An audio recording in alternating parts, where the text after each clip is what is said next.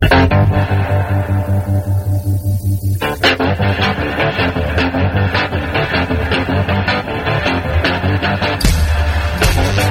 listening to Cannabis Health Radio.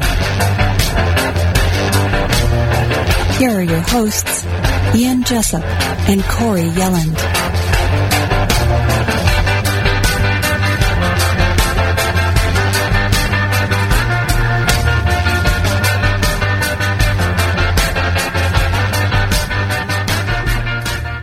Welcome to another episode of Cannabis Health Radio. I'm Ian Jessop. And I'm Corrie Yelland. As many regular listeners are aware, with this podcast, we interview people from around the world who have used cannabis to treat very serious illnesses and diseases. In some cases, doctors have given up on them and offered no hope.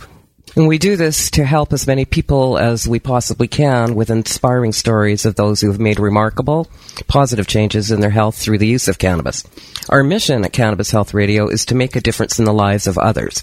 But we can't do this alone. We need your help. To assist us in continuing our work, go to the donate page on our website, cannabishealthradio.com, and make a financial contribution today. You can find various ways to support us, either through a one-time donation or a monthly contribution through Patreon. This is listener supported radio, folks, and we do need your help, both in helping others and to keep us up and running. Please make a contribution today. Both Ian and I thank you for your support, and thank you for listening.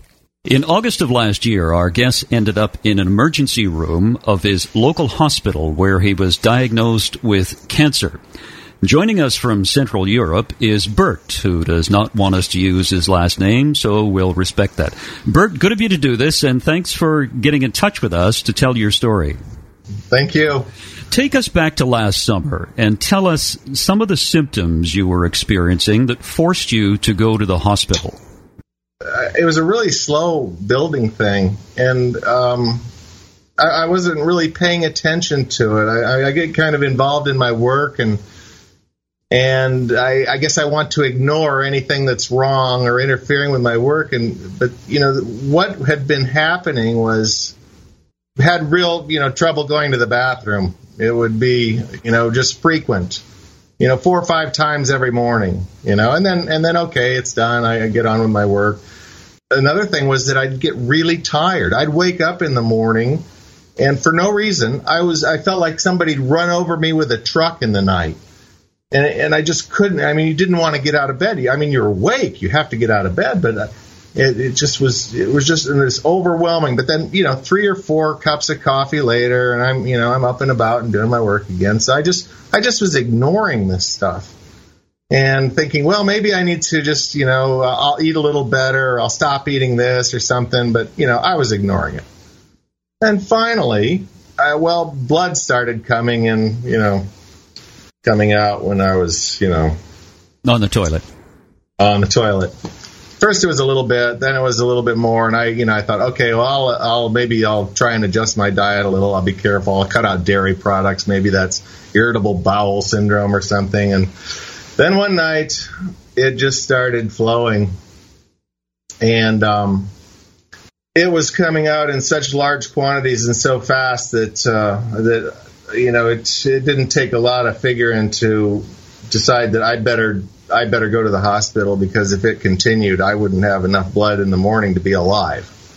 So I went to the I went to the emergency room, and what it turned out to be, and I, I guess I'm just a you know I, I think I am a really lucky person in some ways, but uh, what it turned out to be was uh, a burst hemorrhoid that was doing the bleeding, and because of this, it was an internal one, you know, so I didn't even know it existed, and uh, it turned out that um, you know because of that, they found this tumor.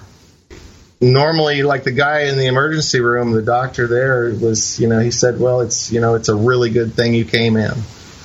It is a really good thing you came in. Yeah it was like who who on the planet would ever think that a burst hemorrhoid would be something lucky? Yeah, that's right. Were you having any pain no, see that's the thing. They said that that typically the doctors told me later that um, they said you you were really lucky because with this type of tumor in this location, um, you're not going to feel any pain until it's too late. Until you've got cancer throughout your body, because I guess this is this type of cancer is really good at spreading to other body parts. Mm-hmm. Seeding out. It works its it works its way through the wall of the rectum, and then it it just goes crazy. It'll go into your liver, very likely go into your liver, into your lungs, prostate, lymph nodes. You know, it just it just has a party.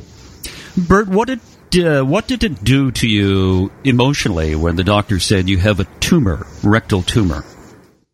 You know, um, it didn't really affect me at all. It, it kind of just made sense. Also, You know, it, it was like all of a sudden everything stopped, and I kind of realized how bad I was feeling. mm, and the you know, light- and when he told me that, it was like, well, you know what? That really makes sense. And I, I didn't really feel anything. I was in kind of a fog of, of I, I think, just general ill health. It's, you know, it was like I almost wasn't there. I was outside of myself or something. But it, it, it I, I didn't have any great, like, emotional response to it. My first response was, is okay, I've got to do something. Yeah, it sounds to me, hearing you talk, that once the doctor diagnosed you with a tumor, it was probably within you somehow, in your subconscious, a sense of relief that, my God, they finally found out what's wrong with me, why I'm so tired, why I'm bleeding, and now we can do something about it. that- Yeah, I, you know what? You, you may be 100% right in that. So, know? what was your what was your next move? Well, um, the next day I um, scheduled an appointment with a uh, you know specialist oncologist for that area, gastrointestinal oncologist, and who was also uh, a surgeon.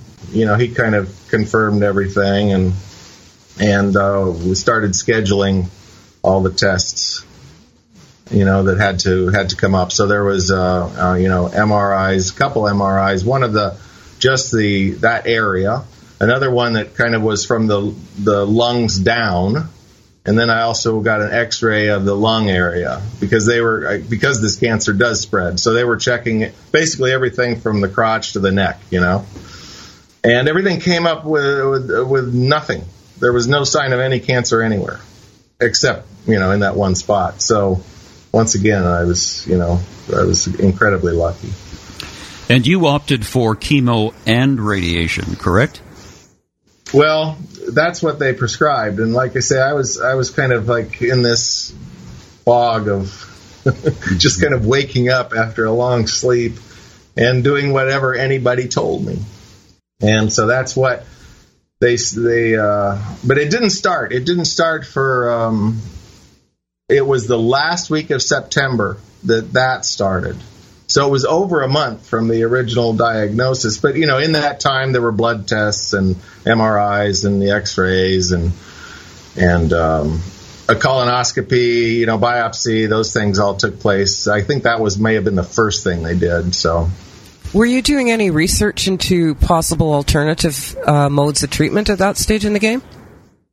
Well, the only thing that really happened at that stage, as far as alternatives, um, was that a couple of people, um, family members and a close friend, had had mentioned, uh, you know, cannabis. Just like with my reaction to, you know, the chemotherapy and the radiation treatments, you know, those being suggested, I'm like, okay, I'm going ahead. Well, they suggested this, and I'm like, okay, I'm going to do that. And I immediately ordered seeds so from Amsterdam and got them and got them going.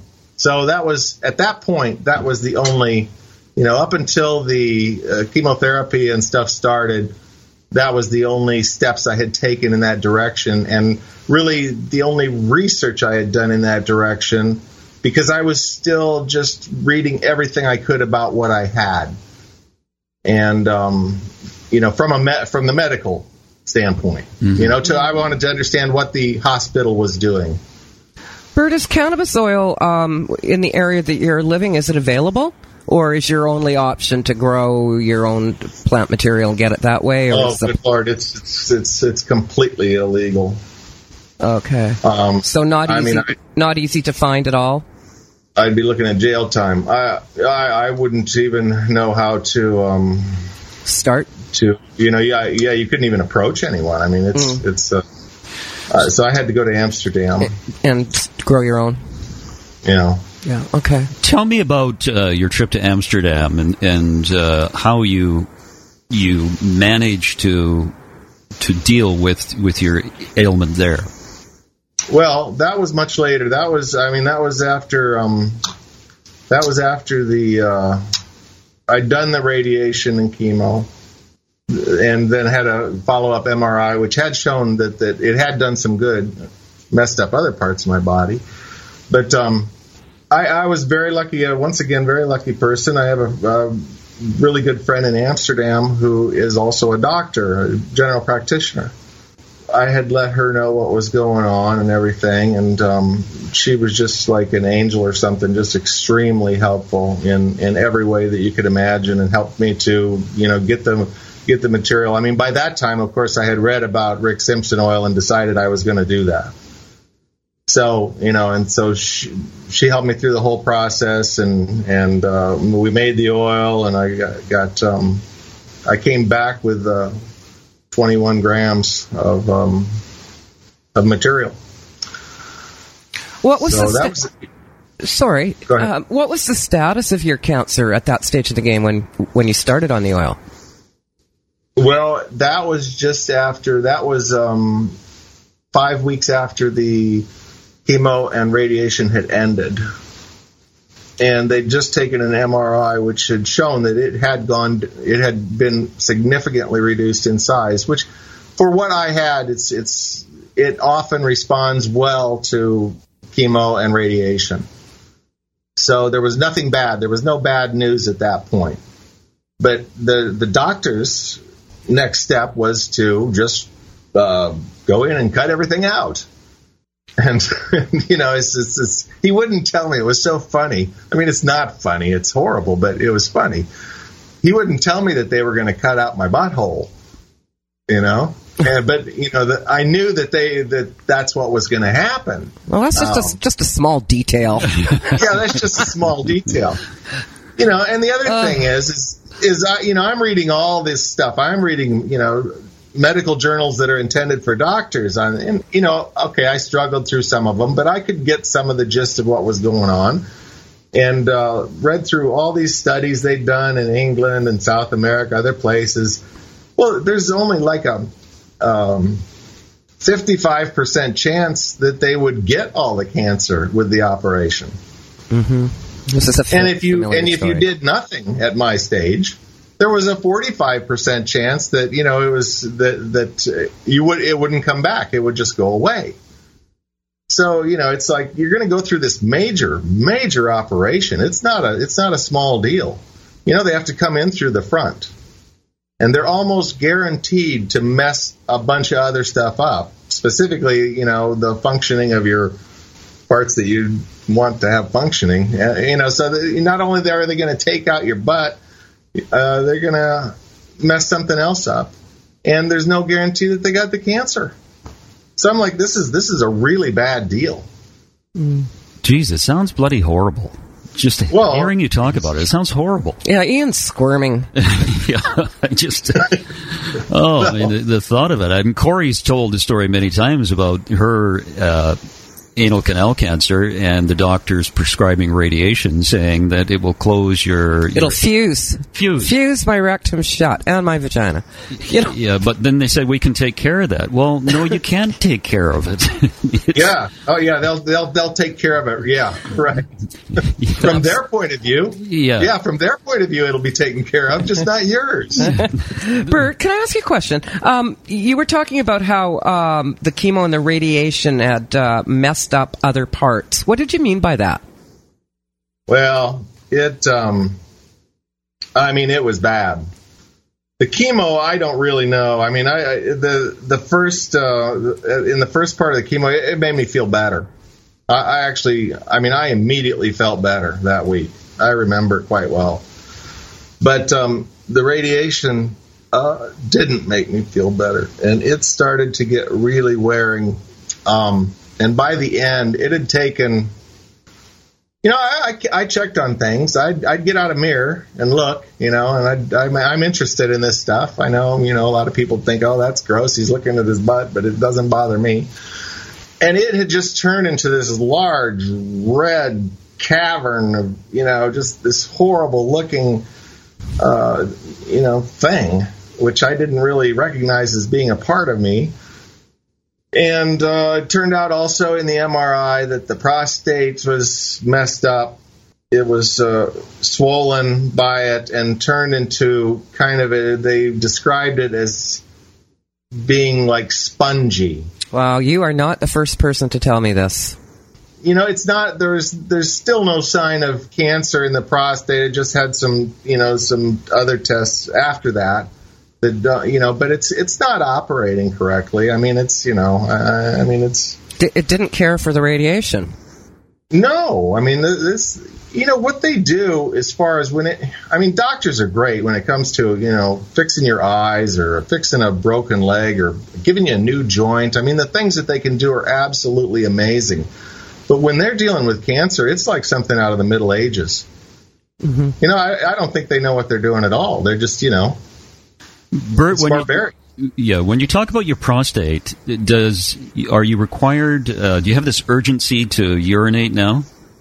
Not, no, no. I mean, I it's it was yes, I did very much when it when that uh, by the time the chemo and the radiation was over. Well, I'd, I'd spent some time. I predicted I was going to be sick, and I, I've got a little tiny two story house, and I built a bed downstairs where the bathroom is, so I wouldn't have to go up and down these stairs. And it was really, I mean, I guess I was smart because by the time it was done, two hours did not go by, and I had to go to the I had to go to the toilet every two hours, you know, for number one and number two, or just number one. But always, you know, you, you aren't gonna you aren't gonna go more than two hours without you know having to pee. And that's exhausting, and, uh, not getting any sleep. Yeah, it's it's exhausting, and you can't go anywhere. You can't do anything. Yeah. I mean, you know, I'd, I'd go to the mall, and I all of a sudden, you know, the first thing I do when I go into a shopping center or something is scope out the toilets. You know, because uh, you know, and I hope I don't have to break into a run. You know, because and I, basically I just tried to stay at home at that point. You know, it was it was just uh, it it was really bad, but um, I, I don't know. I never gave up or anything, or I never I would have a couple down days and stuff, but after the chemo uh, was ended, that's when I really started thinking about what am I going to do? Because, you know, it's like they're done. I'm like, what? I'm just going to sit around and I'm not going to do anything? I mean, nobody's going to do anything about this? Well, the, you know, the medical system is fine with that, but I wasn't. And so I started looking into dietary things and stuff like that. And I came up with my um, I mean, that's really hard to do because every every time you find something that sounds like it's good for somebody with cancer and you should eat that, you'll find another site that says never eat that. Yeah. It's it's so confusing, but I, I made up my own concoction finally after reading and reading and reading and stuff. And it seemed to have extremely beneficial effects. What was your concoction? Uh, well, it's based on, on carrots, garlic, ginger, turmeric, lemon, and hot pepper. And then I would add green or red cabbage, beets, you know, I mean, whatever I wanted to fill it up. Because I, I, was going through about five and a half to six pounds of vegetables every day and that yielded about 750 uh, milliliters each time, so 15, one and a half liters, uh, mm-hmm. you know, per day of this juice. And I mean, when I'm saying garlic, I would I use like two bulbs of garlic, not two cloves, but two full bulbs, bulbs. of garlic. Yeah. In each in each you know juicing, so and a thumb sized piece of ginger, and it's pretty potent stuff, but it tasted so good. I mean, I knew my body wanted this stuff. I, I gave it to somebody else once, and they're like, "Oh my god, this is horrible," you know. but, to me, and it's still, I you know, I just had some. I I've, I've dropped back to once per day now instead of twice, but I still do it, you know, religiously once per day. And it's still to me it just tastes so good. So I think that's a good sign that my body wanted this stuff. Yeah, and you need the phytonutrients in it. Yeah, Yeah, absolutely. yeah. I don't know, but it's and it's it's great. It's kind of fun too. I mean, I you know the, the juicing process. I don't know. I kind of enjoy that, but So you're you're juicing, and you started to take the cannabis oil. What was that like for you? oh gosh, well, it was um, surprising how stoned you get. um, but it's it's it's not that bad. Except I think it's just maybe it's you know for each person it's different. But I, I don't like being uh, sitting around doing nothing. And sometimes it, it um, I have no choice. I have to go lay down. I don't sleep. And my mind's going at a thousand miles an hour, but you know, I, I just have to lay down. So I do. You know, I mean, this is a serious issue. And if I have to lay down because I'm, you know, taking some medicine, it's, you know, well, just go do it. I'm surprised to hear that you don't sleep because other people we've talked to uh, say that when they take the cannabis oil, they sleep a lot better. I know. Well, okay, but I do sleep better. But and, and here's how I've here's how I've dealt with it. If I I can't take it orally before bed, or if I do, I'll take it right before I go because you know it takes like a couple hours. Mm-hmm. So I'll take it right before I go to bed, and then then everything's okay. It's just I can't go to sleep when I am in that you know in that condition of being high. It's my mind is just working too fast. But I've oh I've that's one of the things that's improved. I mean before you know even before I was diagnosed with cancer, I'd never sleep the whole night through.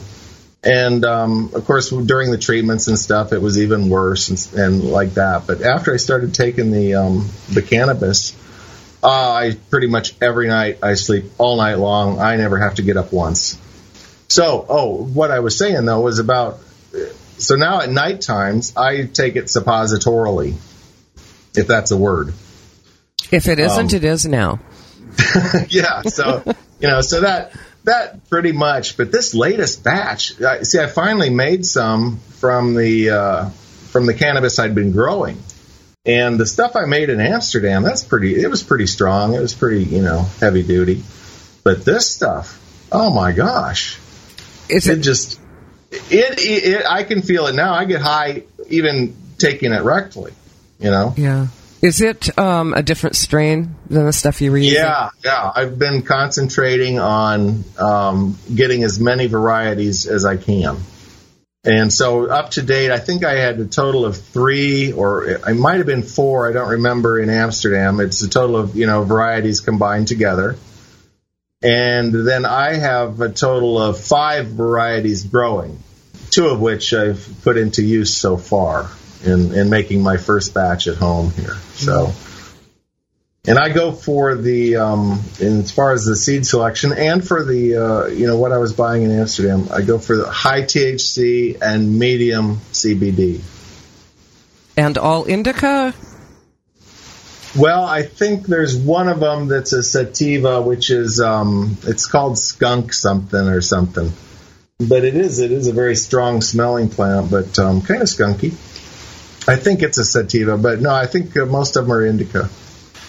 Bert, where you live, uh, do people know you're on cannabis, or is it something that you try and keep quiet? You wouldn't mention it to a soul.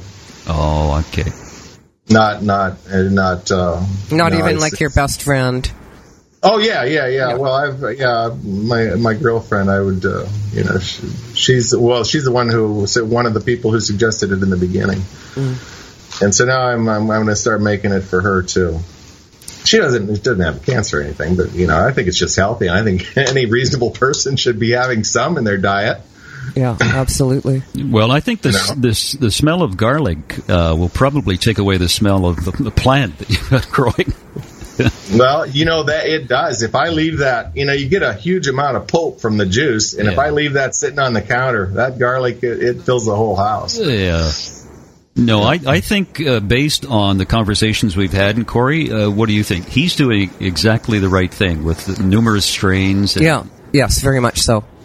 Um, when I was in Prague, you know, we had this uh, conversation with a few of the doctors there, and we spoke about the fact that um, we see more success when people mix up strains when they're trying to treat cancer than when they just use one? Yeah, it just seems like that would make sense, you know. Kind of cover. And, and, how, and there's so little. I mean, I guess there is a lot of research on it, but but you know, it just it, it just makes sense that you should try. Uh, you know, because you don't know what each plant has. Yeah, they all have varying degrees of Yeah. of different different levels of cannabinoids, etc. So yeah, you're covering all your bases that way. Do you know anything about that decarboxylating? Is that the right word? Process where Uh, you heat it up. yes. You know, you're supposed to heat it up to like 220 degrees Fahrenheit. I'm not sure on the temperature, but um, did you not heat yours when you were making the oil? Yeah, yeah, Yeah. I mean it's heated up, but you know, I mean the the alcohol I use, uh, you know, uh, um, ethyl alcohol. It it it uh, you know it evaporates at 80 degrees Celsius.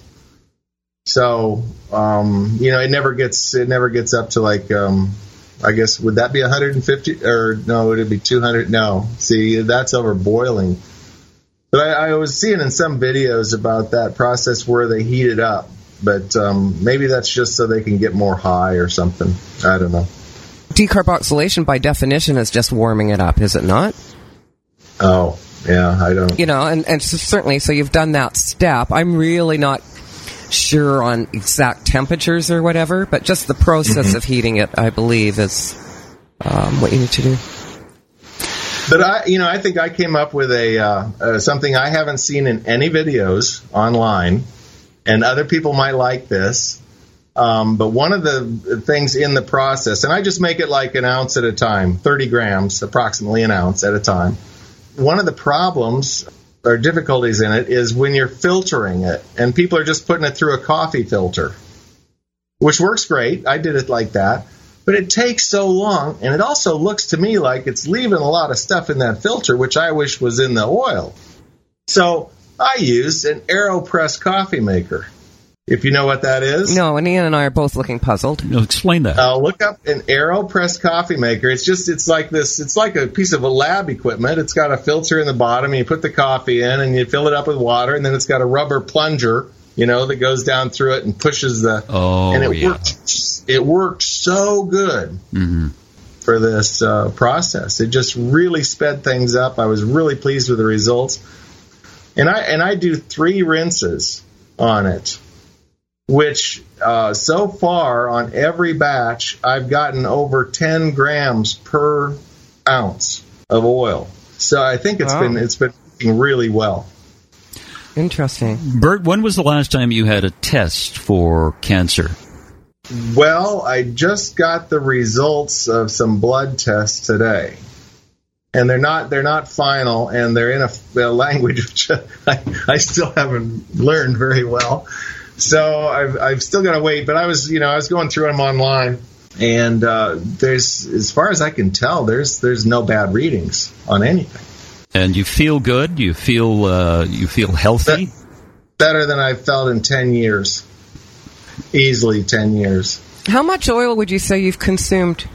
Uh, Grams wise, let's just say in grams. Yes, yes. I, so far 22 grams. 22 grams. And how often are you doing it? Every single well every single day and then i, I try to um, i try to take the most at night and i put it in the suppositories Mm-hmm. Uh, you know and uh, another problem which might be useful information for other people too another problem that i had with it was you know this anybody who's tasted it knows it's kind of a peppery kind of a spicy peppery taste Mm-hmm. and it um you know it's just like hot peppers. Well you know hot peppers burn when you eat them and they burn when they come out. And i think that's what was happening to me with the suppositories because i'd load those things up with maybe more than i should have and then they it would start to be irritating and burn. Then it would want to you know the you know my butt saying well you know what? That's going out. And i'm saying no no keep it in and say, no it's coming. And so you'd lose it and that's mm. really disappointing because that stuff's expensive you know so I started mixing it um, one part. I just took the oil and mixed it one part uh, oil to two parts coconut oil. Then I melt that and fill up the double zero size, uh, you know, um, gel caps with that stuff, and that seems to have uh, there's no, like no irritation now. So you were just doing it straight oil before. Yeah, and Yeah, it was. yeah. I would, I'd put the straight oil in there, and then I'd, I'd, you know, I'd kind of like fill it up with um, the coconut oil, but that wasn't blending them together. No. You know, so you'd put it in, and here's this glob of uh, of the oil, and it was a little irritating. So I don't know. It's just something that that uh, you know, what problem that I kind of worked through, and maybe it maybe it's helpful for another person. Well, Bert, it's good to know that you're on the road to recovery. It doesn't appear as though uh, your cancer has spread. It may probably is gone by now. And uh, will you continue using cannabis for the rest of your life? Uh, I'll tell you what else is gone is the hemorrhoids. Ah, They just disappeared. I mean, I you know I'm putting my finger up there every night, at least once or twice. You know, I, I know what's going on. I, you know, you can feel them. yeah, They're they're just they're gone. That's great. It's Yeah. as smooth as a whistle. No, that's great. Any words You know- in conclusion, Bert, that you want to tell folks? Well, if I if I was going to do this all over again with this type of cancer, which you know it's it wasn't an it wasn't an emergency situation. Obviously, you know the hospitals weren't concerned about it. The time just went by slowly, and I should have just taken the two months and started with the you know went to Amsterdam immediately, got in the oil and and started in on that. Um, and then with maybe with my juicing too. I I don't know. That's um but I, I would have done that differently because the, the radiation and the, and the chemo were damaging. And I, I don't know if that damage from that is is permanent, you know, but it's it's it's not fun to deal with.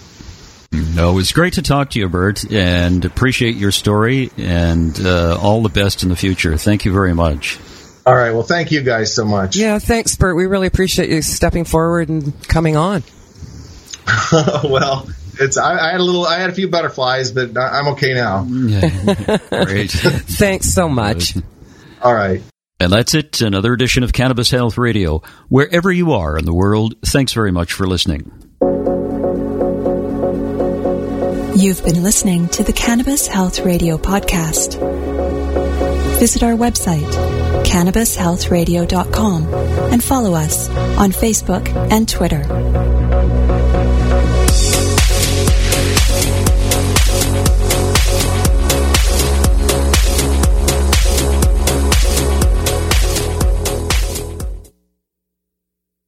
Thanks for listening to today's show. To check out more great cannabis podcasts, go to podconx.com. Here's a preview of one of our other shows. 99.9% of our DNA is identical. It's a 0.1% that truly makes us different and unique. And that's what the show is about. Find out that 0.1% about your favorite guests.